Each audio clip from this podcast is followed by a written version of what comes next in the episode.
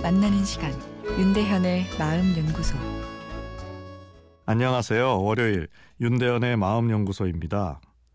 오늘은 작아지는 나라는 청취자분의 사연입니다. 저는 학교 다닐 때 늘 상위권이었고 칭찬도 많이 받았습니다. 하지만 자존감이 낮은 편이고 누가 부탁을 하면 거절도 잘 못합니다. 또 매사에 남이 날 어떻게 생각할까 먼저 생각하게 됩니다. 남이 제 흉을 보아도 말 한마디 못하고 속만 끙끙 앓습니다.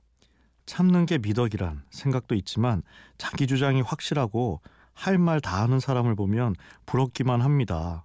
자존감을 키우는 방법은 무엇일까요? 자존감은 말 그대로 자신을 존중하고 사랑하는 마음이죠. 또한 자신에 대한 믿음인 자기 확신이기도 합니다. 자기 확신은 스스로를 가치 있다 인식하고 인생의 어려움이 와도 잘 이겨낼 수 있다는 자신감을 가지는 것을 이야기합니다. 아, 그러나 이 자기 사랑과 자기 확신은 묻지 마시 깡으로 만드는 것은 아닙니다. 앞뒤 없이 무조건 사랑하고 확신하겠어 라는 의지의 산물은 아니라는 것이죠. 건강한 자존감을 위해서는 내 마음에 대한 이해가 동반되어야 합니다. 예를 들어 나는 대가 없이 사람들에게 사랑과 우정을 베풀 거라고 삶의 목표를 정해 놓으면 계속 자존감이 떨어질 수밖에 없습니다. 가치 있는 희생에도 우린 상대방의 감성적 보상을 요구하는 본능을 갖고 있기 때문이죠. 희생적인 사랑의 모델인 부모의 자식 사랑에 있어서도 자녀가 나중에 나 몰라라 하면 섭섭한 것이 인지상정이죠.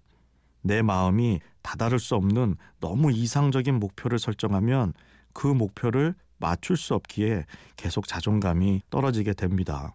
오늘 사연처럼 남에게 싫은 소리를 잘 못하는 분의 마음에는 모든 사람과 좋은 관계를 유지하겠다는 마음의 목표가 있을 가능성이 높습니다. 좋은 목표지만 이룰 수 없는 목표죠. 그렇게 사랑해 결혼한 부부도 때론 원수처럼 으르렁 되는 것이 인생사 아니겠습니까? 그리고 사람은 모두 스타일이 다른데 모든 사람과 잘 지내는 것은 불가능합니다. 이렇듯 이룰 수 없는 목표가 뇌에 입력되면 자존감이라는 이 주관적인 자기 사랑과 자기 확신이 흔들리게 되죠. 이 자존감 키우기 내일 이어서 말씀드리겠습니다.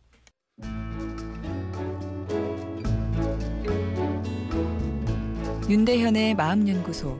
지금까지 정신건강의학과 전문의 윤대현 교수였습니다.